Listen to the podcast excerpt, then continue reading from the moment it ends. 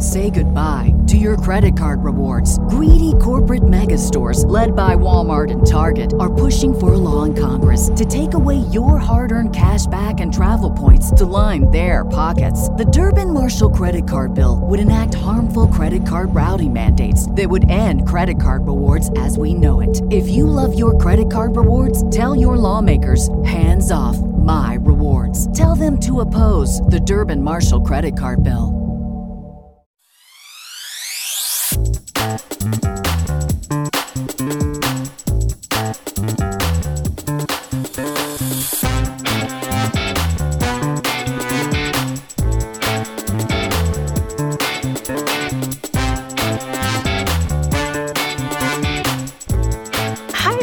Thank you for tuning in to the Postmodern Realities podcast from the Christian Research Institute and the Christian Research Journal. I'm Melanie Cogdill, managing editor of the Christian Research Journal.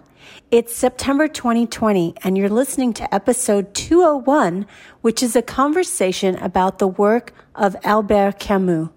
On this episode, I'm joined by Dr. Stephen Mitchell, who teaches English at Covenant Day School in North Carolina. He has a PhD in humanities from Faulkner University. Stephen wrote a feature article for the Christian Research Journal, and it's called The Sting of Death Albert Camus and the Fight for Life. And you can read it for free online at our website, equip.org.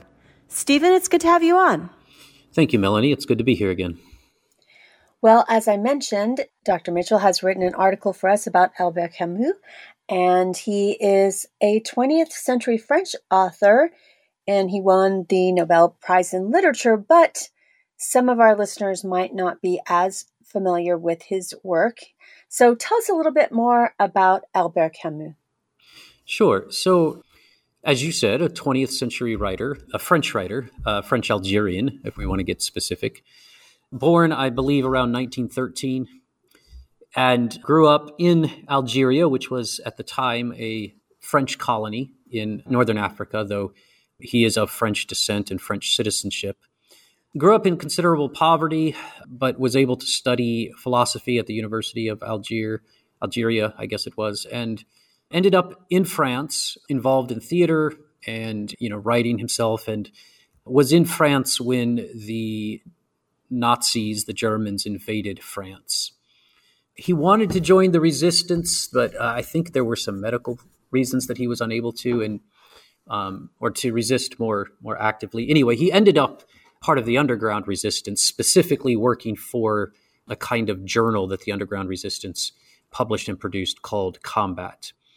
And then after the war, he became quite renowned for both his fiction and his philosophical works. Some of the famous ones are probably The Myth of Sisyphus, The Stranger, which is often um, a high school text if you're going to read Camus, the Rebel, which is a philosophical text, The Plague, which has recently become very popular given the pandemic we're in the midst of, The Fall, and some collections of short stories called Exile and the Kingdom. He also produced some plays, one of which, The Possessed, is based off of Dostoevsky's book that is sometimes translated The Possessed, other times translated Demons. Albert Camus was actually quite a careful and close reader of Dostoevsky. In fact, I would say that nearly all of his work, all of his major works anyway, interact in some way with Dostoevsky's work. He was an atheist, though not, I guess what I would say is he was in no way combative in his atheism, though he was rigorous in it.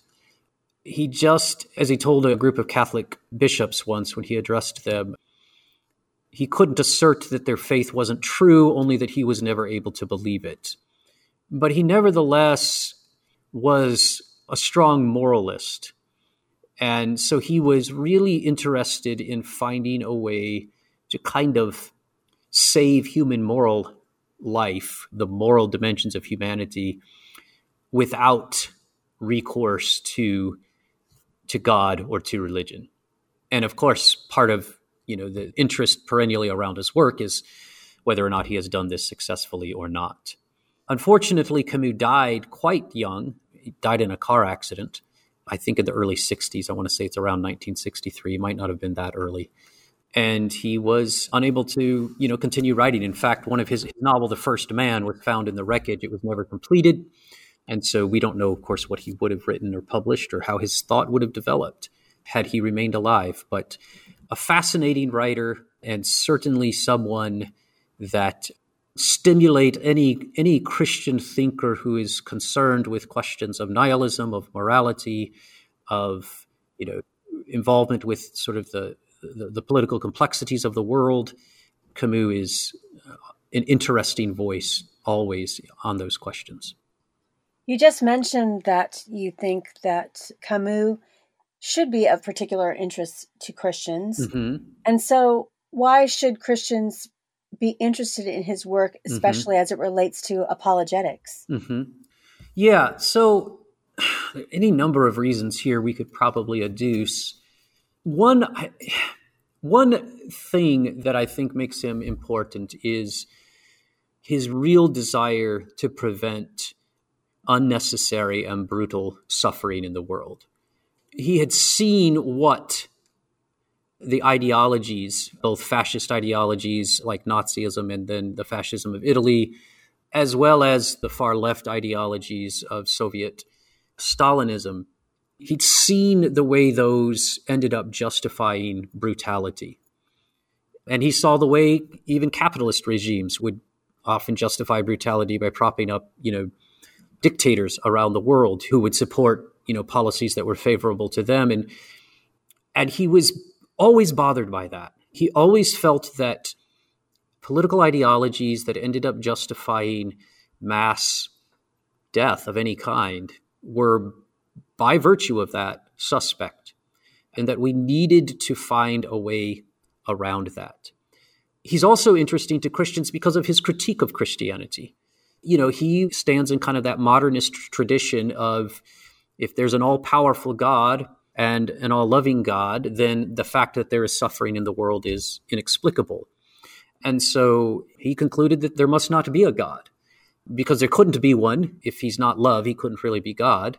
And there is clearly suffering, and, and he couldn't be God if he's not omnipotent. So, you know, that there is suffering in the world pretty much for Camus proved that there was no God. And this is just an important conversation that Christians interested in apologetics need to be conversant in because this is one of those points of sort of repeated contention against Christian belief.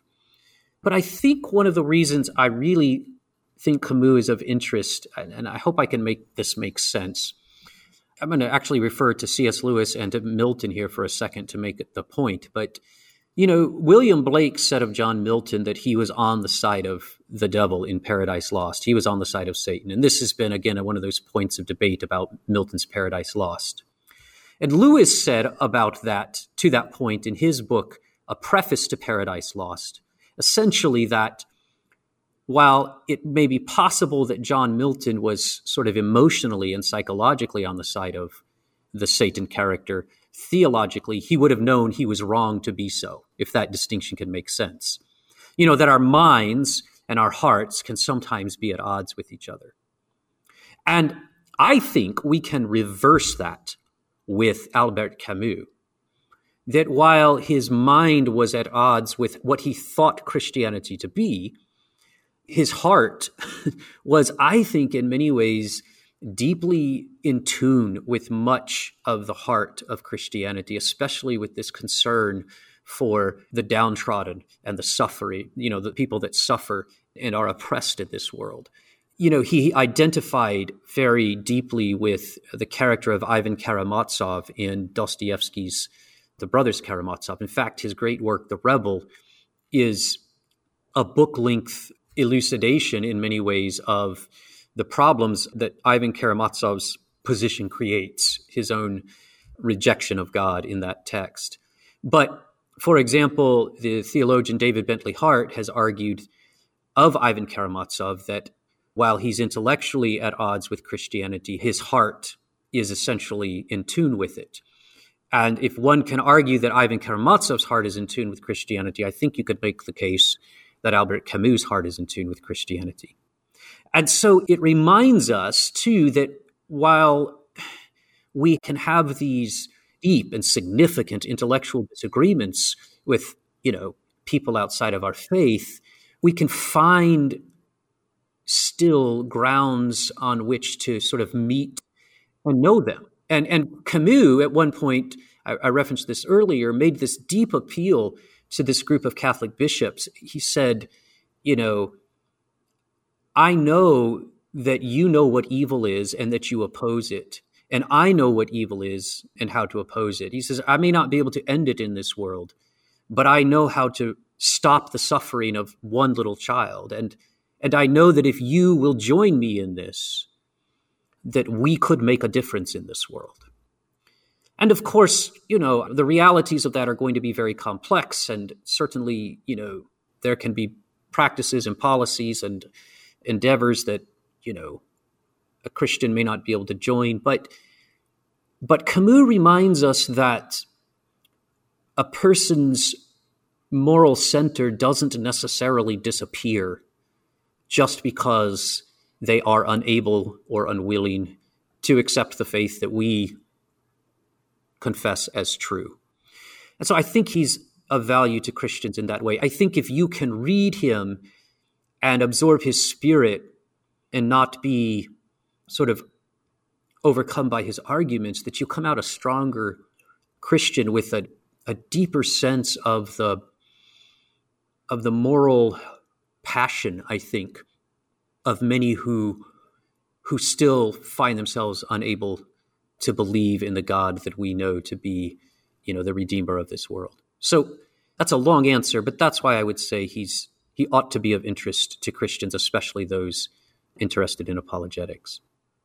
You were just mentioning that he made an appeal to some Roman Catholics.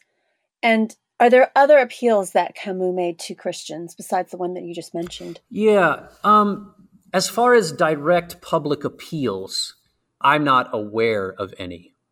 But even often, his fictive work will honor the heart of Christian people. There's a character in The Plague, Dr. Rieux, who I believe in many ways expresses Camus' own sort of moral vision for facing and confronting suffering in the world. And there's a point in that novel where Rieux says Christians are better than their beliefs. And of course, this is because he believes that, that Christian theology sort of ends up justifying kind of state oppression. And part of this is no doubt you know the intricate involvement of the Catholic Church and the in the French state in the in the history of France, which is certainly beyond my expertise to speak at length to. But but Rieux acknowledges that there is in the Christian faith this vein of opposition to oppression and suffering, and then there's just sort of this long and rather elaborate argumentation that you know is intended to show how this too often turns into a kind of justification of suffering. There's a character in the plague by the name of Father Paneloux, and he's a Jesuit. And he comes to some odd conclusions about himself, which is that he cannot seek medical help when he gets the plague, because if he's going to be true to his faith, he has to rely entirely on God. But at the same time, he works tirelessly to try to relieve the suffering of you know the many people in the town that is quarantined because the plague has taken over. So he knew there was this point of common ground. Of course, one can turn that and could argue that really, and I think you can make this argument, that Camus' own sort of moral sensibility probably owes more to Christianity than he even knew. So that's another place where you could say there's an appeal there.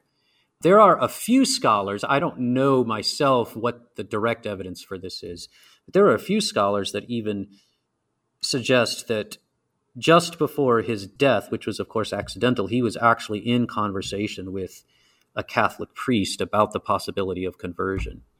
I have not been able to identify the direct evidence for that, but there are some scholars who uh, suggest that. So his work is passionately and deeply engaged with the suffering of the world and concerned to alleviate it without destroying the moral fiber of human beings. And that itself, even if we find ultimately his justifications or his, you know, his moral reasoning to be insufficient, and I think there's places where it clearly is, that desire is, I think, worth our attention. Should make its own appeal to Christians. You're listening to the Postmodern Realities podcast from the Christian Research Institute and the Christian Research Journal. Today's guest is Dr. Stephen Mitchell, and he has written a feature article for the Christian Research Journal, and it's called The Sting of Death, Albert Camus and the Fight for Life. You can read his article for free online at our website, equip.org. Well, we'd love it if you would partner with us here at the Christian Research Journal, the best way you can do that is simply to tell a friend about this podcast or share any one of our episodes, including this one, on your social media feeds. But even better yet, at no cost to you except for a little bit of your time, we really want to increase the amount of reviews and ratings that we have for our podcast, which you can easily review or rate us if you go to Apple Podcasts or wherever you get your podcasts, but specifically at Apple. It helps more people find this podcast. So go over there, look up postmodern realities and you can give us a star review, which is really quick. Or if you can think of a sentence about something you really enjoy about this podcast, if you can jot that down really quick, it helps other people find our content and another way that you can help us out is to simply give us a tip. Now, I know a full subscription of 3350 which you can subscribe at our website equip.org is not in everyone's budget right now. But giving us a tip, maybe for the cost of what you used to spend on coffee, like $3 or $5 or $10, would really help us continue this podcast and bring you all of these articles that are online exclusives which at our website, equip.org, what's really neat about it is we are not under a paywall of any kind. When you give us a tip and you subscribe to the Christian Research Journal or do one of the other, you can help other people around the world find our content that's completely free. I mean, hundreds and hundreds of articles going back for many decades. It's all free for you to resource and be equipped in your faith. And the way you can tip us is very easily go to website equip.org. And if you go to magazine, there's a drop down menu You'll see Postmodern Realities podcast. Click on that. And there's a landing page for every single one of our more than 200 episodes. And at the landing page, you will find the link where you can give us a tip. And thank you for all the ways that you support this podcast and our journal. I want to turn our attention now to existentialism, and I want to let our readers know that a couple of years ago, we published an article which you can read free online at our website, equip.org, called Jean Paul Sartre and the Resurgence of Existentialism. So, this is a subject that is still very relevant today. And that's one of the things that Camus was often labeled as as an existentialist and he actually rejected that term to describe himself and his philosophy instead he talks about himself as an absurdist and there is some of those kinds of themes in his novel that you referenced earlier, Les L'Étranger. And I had to say that in French because I read it in French in college and I took seven years of French. So, hey, I get to use it one time. So, what does Camus mean by calling himself an absurdist? And also, it seems, you know, to most people, to most lay folks, it seems that absurdism and existentialism they seem kind of similar. So, mm-hmm. can you tell us what the nuances are between those two schools of thought and why Camus would say that no, I'm not really an existentialist, but more mm-hmm. considering himself in the absurdist camp? Mm-hmm. I'll start by speaking more precisely to absurdism. And I think this is important because I think absurdism is, as Camus defines it, it's one of those terms that he works hard to give a precise definition to. I think it really is the key to his work. So, absurdism, it's probably most clearly laid out and worked out actually in his essay, The Myth of Sisyphus. But in that work, he says, I'm going to paraphrase a little bit, but that the world is irrational. And he means by that not that it lacks biological cause and effect, but that the world is morally irrational or meaningless. You cannot create a moral taxonomy, if you would, that explains why the things that happen in the world happen. And this is an echo, in some ways, of perhaps even things you can see in the Jewish poetic books, the book of Ecclesiastes, you know, which talks about rain falling on the just and the unjust, and you know, the righteous man following what is light and the foolish man following what is darkness, and yet, you know, the same event happens to both of them.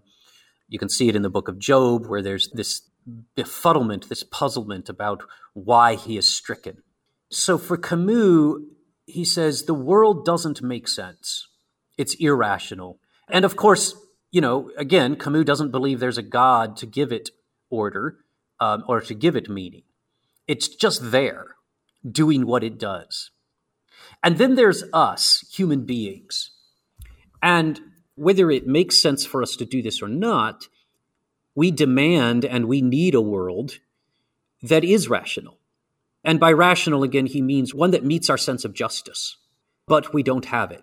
So there's these two halves. And absurdity is not either one of those. Absurdity is not the irrational world.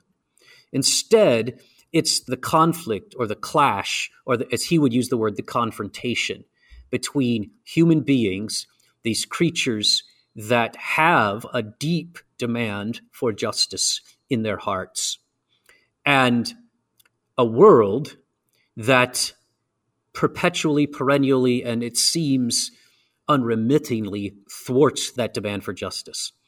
And so we don't fit this world that we're in. And that is the birth, if you would, in Camus' mind of absurdism. He says, This world I can feel and I know that it exists. This heart within me, uh, or this world I can touch and I know that it exists. This heart within me, and he's referring to that passion for justice and also for love. I can feel. He says, There ends all my knowledge, the rest is construction. And so absurdism is just the condition that we live in a world that doesn't make sense, but a world in which we have to create some sort of structure of justice. And we can't give up either one. And if there's a difference between him and at least run of the mill existentialism, I think it comes in to this sense that for Camus, there is an essence, there's, there's an attempt to know that human nature is a specific thing. Whereas, of course, Sartre is sort of more famous for this idea that we construct even human nature. There's another writer, somewhat contemporary with Camus, uh, Robert Bolt, who was a playwright and actually a screenwriter. And in his preface to the play A Man for All Seasons, he references Camus as a man trying to sort of articulate human nature without appeal to the divine. And, you know, Robert Bolt himself is somewhat suspicious that this will ever work. And I, in fact, I'm not sure that it ever did, or fairly certain that it didn't. But there's a difference. Like, Camus was convinced there was an essence, a human nature that could not, and he felt should not be violated.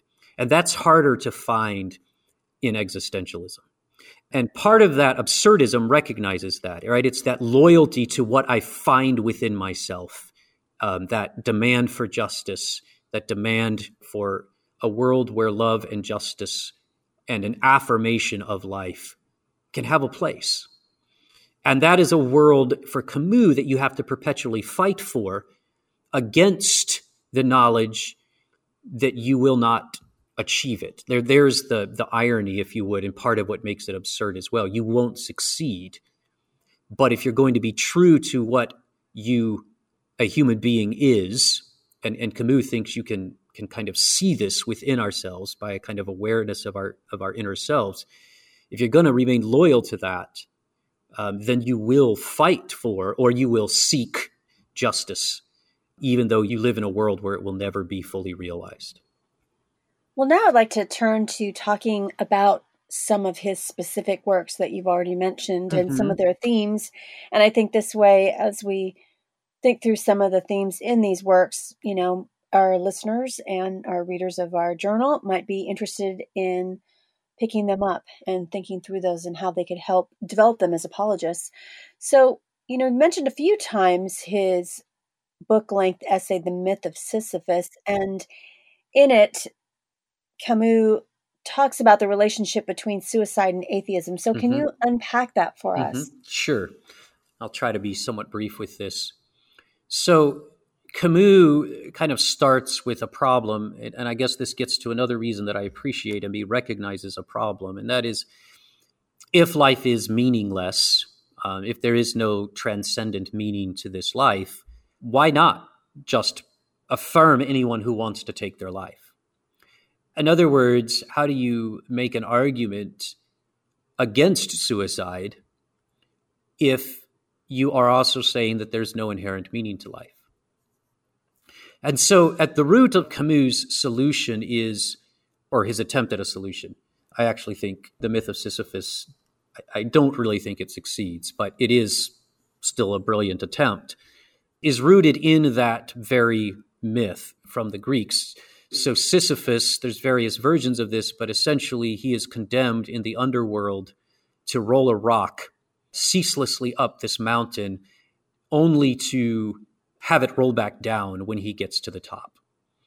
And this is kind of a perpetual, infinite punishment that he is given. And of course, for Camus, this is the image of the meaningless, meaningless effort, meaningless life, so on and so forth. And in a way, Sisyphus's effort comes for Camus to kind of represent any and every human life. So we have this burden in this world of making a life and trying to make a life that means something.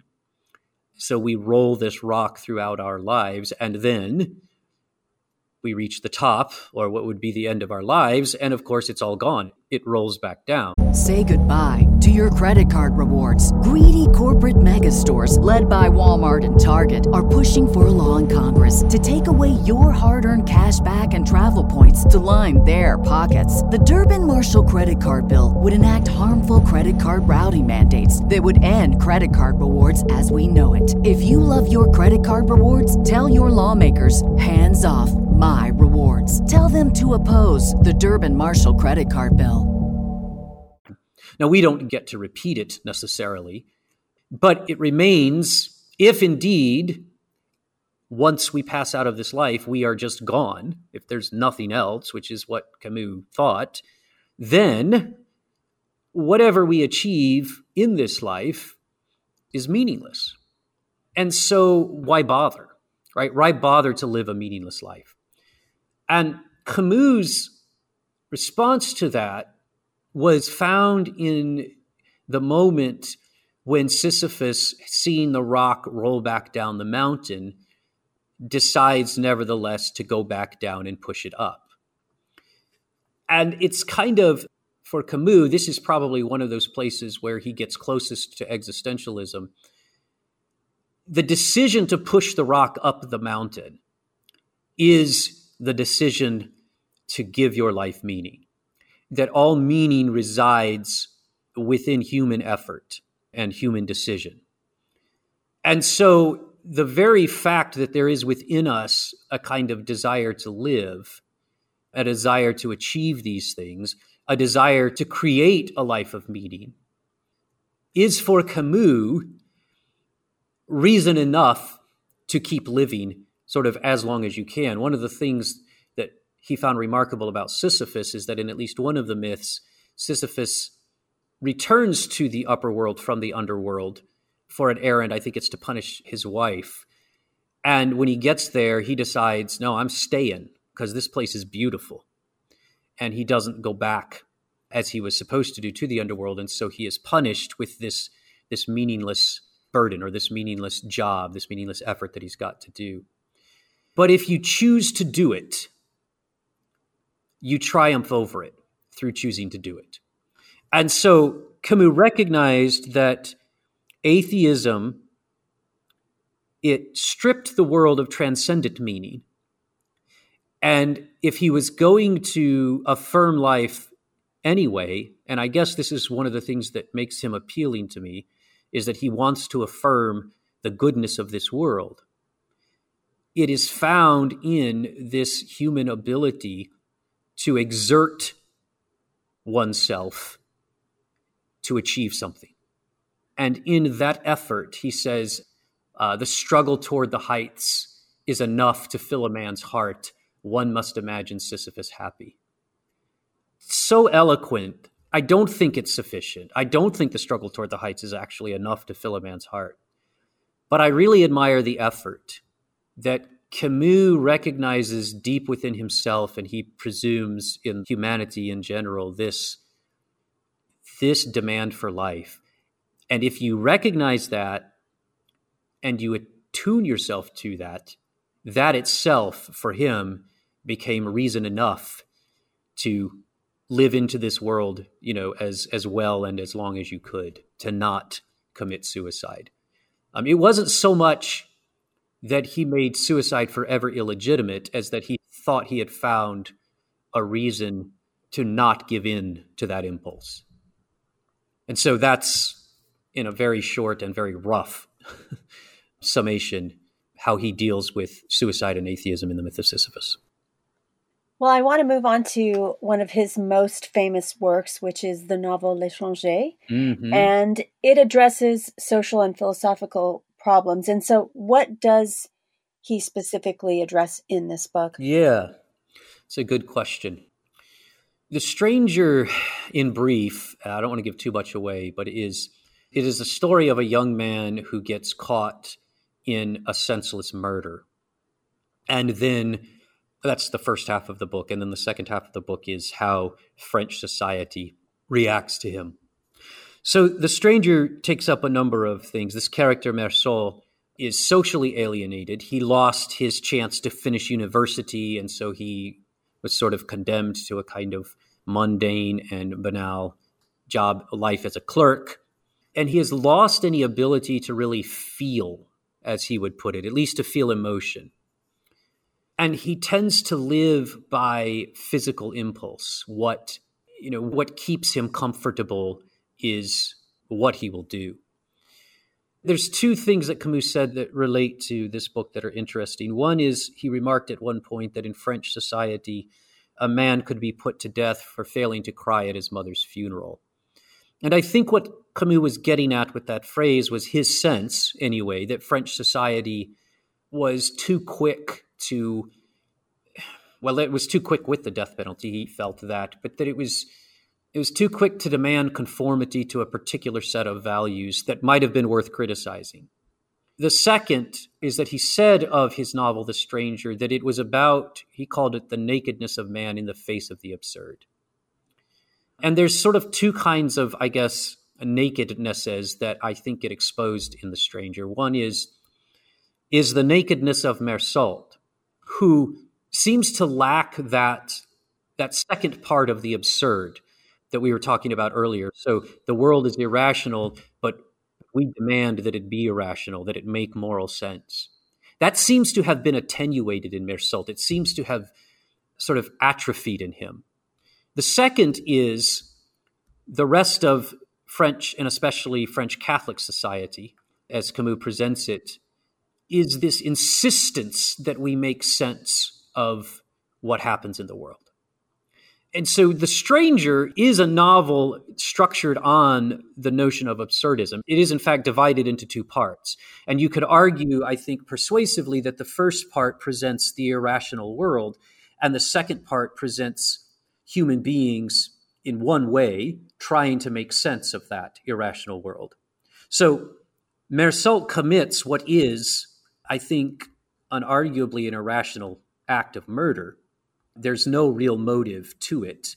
And I don't want to give much away for those who might read the text, but it will baffle you when it happens, and it stays perennially baffling throughout the text.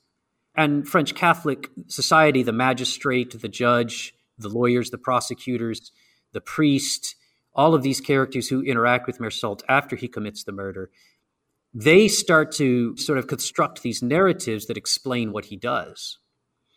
And there's a certain comedy in that at one level, you can affirm them. He is a danger in some sense to their social values, to their moral values. But on the other hand, their explanations of why he does what he does never quite fits what actually happened, right? The incongruity between their demand for moral coherence and what actually happens, that incongruity is never overcome.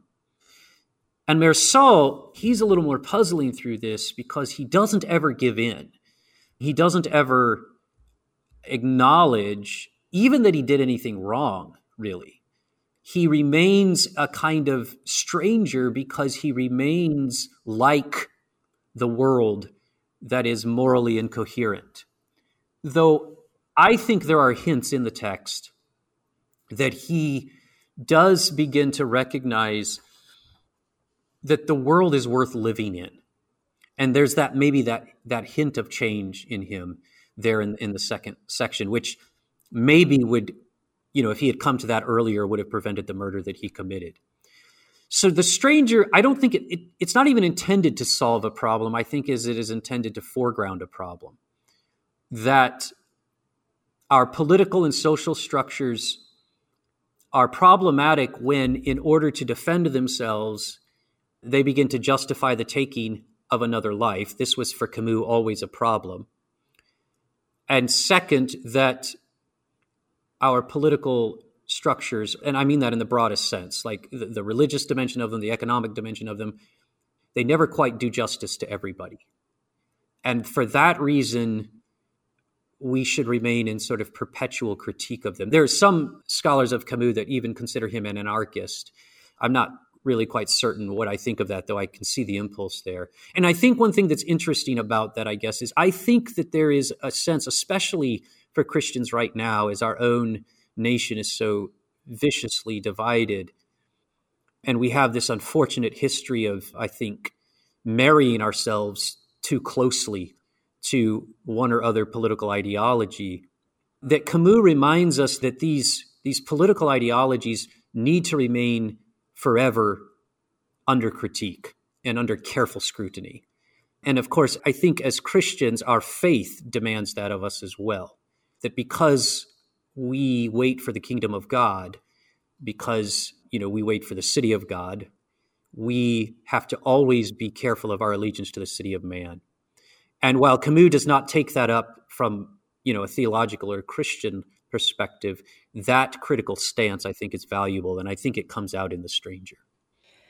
I want to move on to one of his works, his novel, The Plague, that you said has obviously seen some resurgence in yeah. this time. Um, yeah. Uh, different epidemic than COVID 19. Sure. But, much worse. Um, yes, but still, you know, with some themes that would be of interest in mm-hmm. terms of mass death. I don't know if it's the same as, you know, he's depicting in the novel right. I read The Plague. I, you talked about different ones you read in high school or college. I actually read La L'Etranger in college and The Plague in, in high school. Mm-hmm. What would be particularly interesting to Christians, specifically, I think, during these times of mm-hmm. a pandemic, to read this novel. Yeah, yeah. Well, to give a, a, brief overview of the novel and why it's relevant, the novel imagines an outbreak of plague in a particular city in North Africa, probably an Algerian city. It, it doesn't get real precise.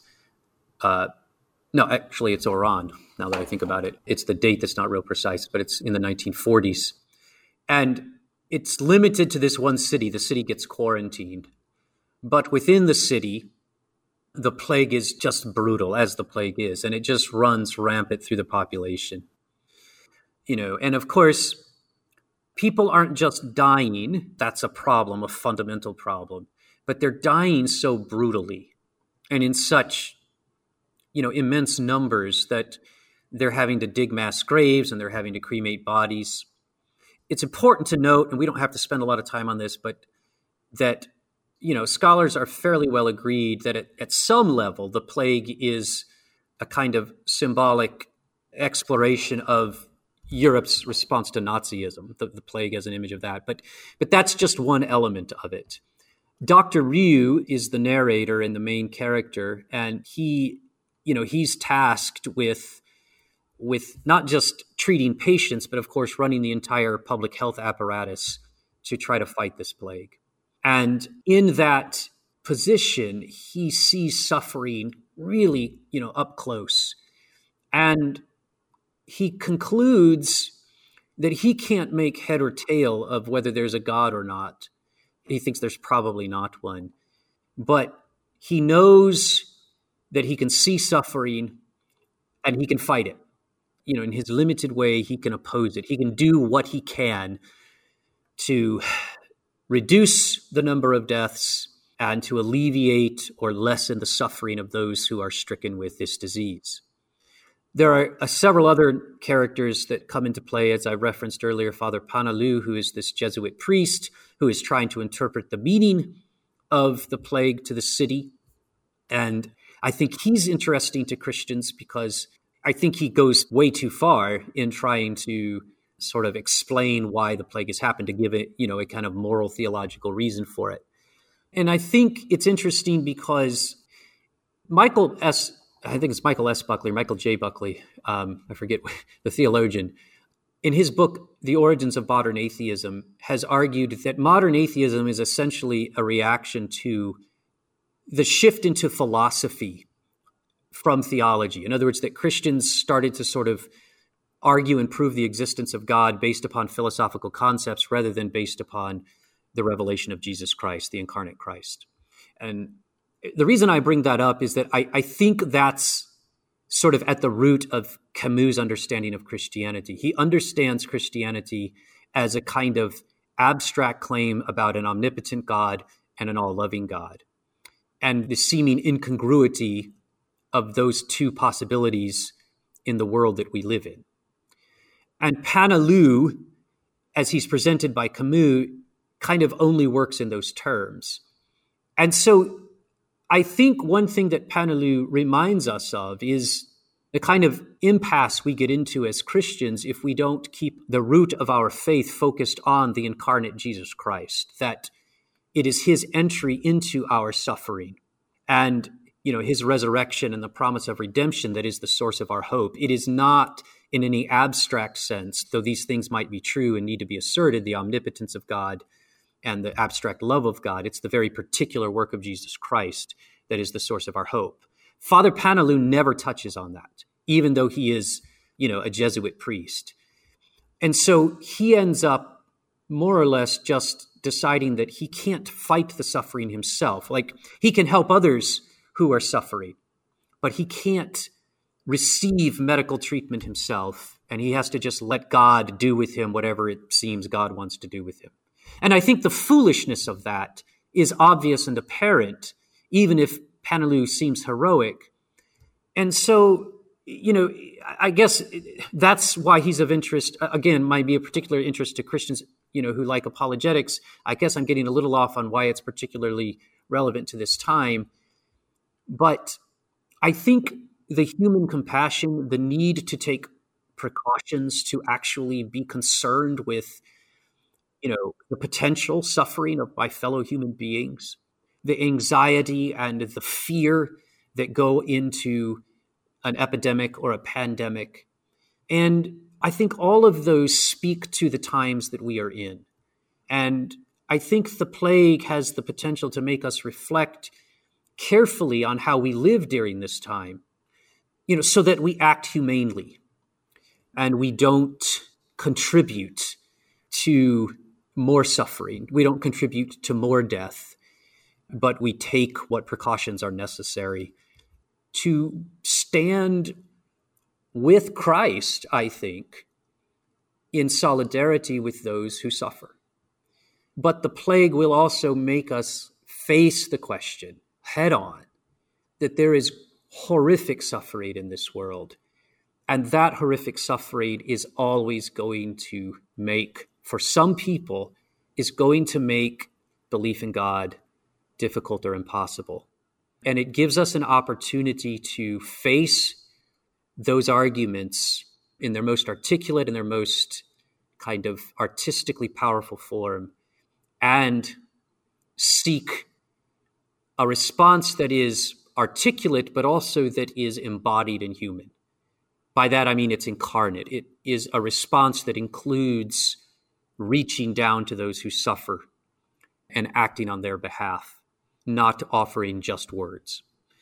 So the plague, I think, for those reasons, is of interest always to Christians at this particular time because we are facing an, you know, an international pandemic.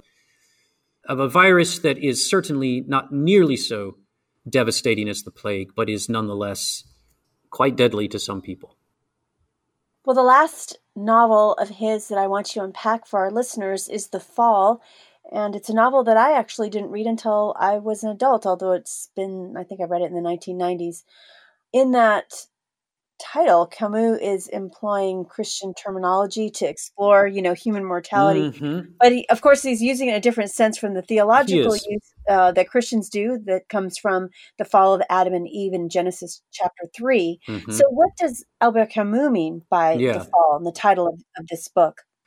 So, the fall is a confession of sorts of a man who had thought himself morally upright in his mind, he had sort of all the right political philosophy, supported all the right movements, was just in all the right ways, was philanthropic.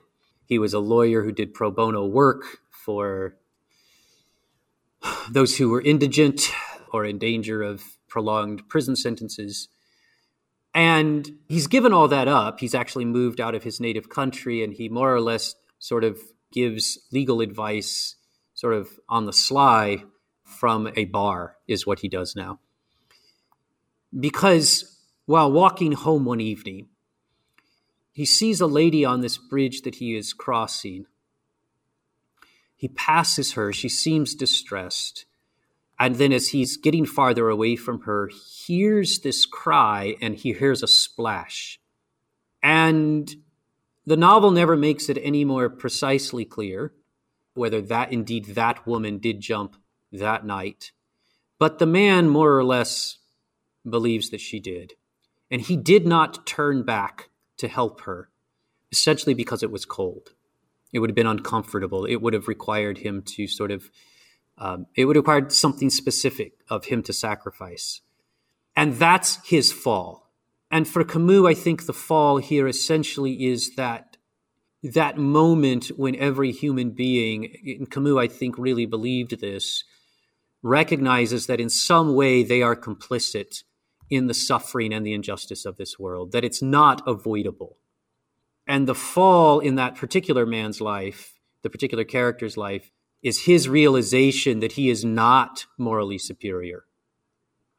But then, more broadly, for Camus, it is kind of a necessary moral movement because it's necessary to recognize that none of us can quite be perfectly righteous, that in this world we are in some way by our participation in the political organizations, the political institutions that we just find ourselves birthed into, we are going to support some form of injustice. We are going to enable some kind of injustice, or we're going to refuse to act for justice when we could. And and this I think is another part of what he's getting at in the fall is he's you know he's deeply concerned with the moral degradation of Europe in World War II and the the willingness you know of so much of Europe to turn its back on on the Jews and on on many of these other nations that were suffering and the willingness of countries even post World War II to ignore the plight of small nations and people groups and such that were were being exploited or invaded or oppressed throughout the world. So it has that element of the Judeo Christian notion of the fall in that it's universal, right? But it is a thing that happens to a person as a kind of, at least the opportunity for a moral turnaround. Um, I don't think it, it happens particularly well with the character in the story, but it pushes us to consider that, that we recognize our guilt our complicity in the injustices of this world and the implication thereafter i think what camus would have us draw is then our responsibility to do something about it that you can't walk away from the suffering of distressed peoples.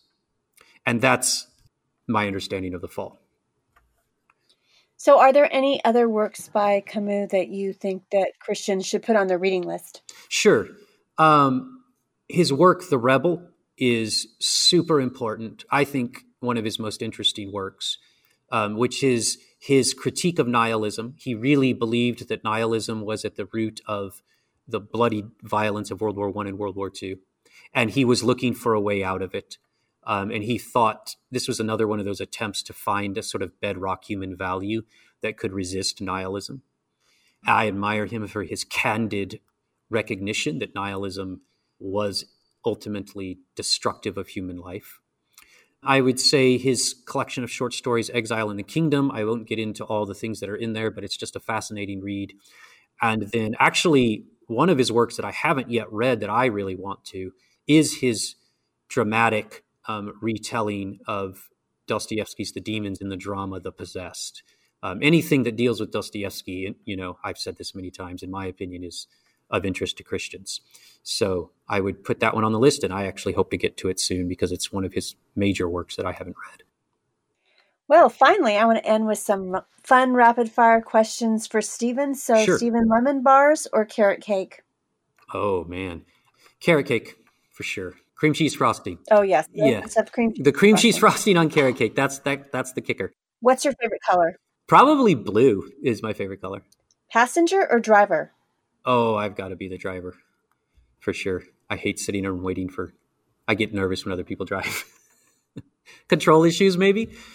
Novels, poetry, or biographies? Um, probably novels first, followed by poetry. Um, biographies occasionally, but they're definitely the third on that list. Well, thanks, Stephen, for being guest on the Postmodern Realities podcast. You're welcome, Melanie. Thank you for having me. It was a pleasure. You've been listening to the Postmodern Realities podcast from the Christian Research Institute and the Christian Research Journal. Today's guest has been Dr. Stephen Mitchell, who has talked to us about the work of Albert Camus, and he has written a feature article for the Christian Research Journal, and it's called The Sting of Death, Albert Camus and the Fight for Life. And you can read it for free online at our website, equip.org. We'd like to hear from you, so connect with us on social media, like the Bible Answer Man Facebook page, and follow CRI, Christian Research Journal, Hank Hanegraaff, and the Bible Answer Man on Twitter. And please subscribe to the Bible Answer Man channel on YouTube. If you like this episode, please subscribe to the Postmodern Realities podcast on iTunes, and please rate and review our podcast. When you rate and review our podcast, it helps others see our content. And please share this episode on your social media accounts. Be sure you tune in daily to the Bible Answer Man broadcast hosted by CRI President Hank Hanegraaff, who answers your questions live on air. To ask Hank a question, call 888 Ask Hank Monday through Friday at 6 p.m. Eastern Time. In addition, head to iTunes and subscribe to Hank Unplugged, Hank's audio podcast. Follow Hank off the grid, where he has in depth conversations with some of the brightest minds discussing topics you care about. So until our next Christian Research Journal author conversation, thanks for listening to the Postmodern Realities podcast.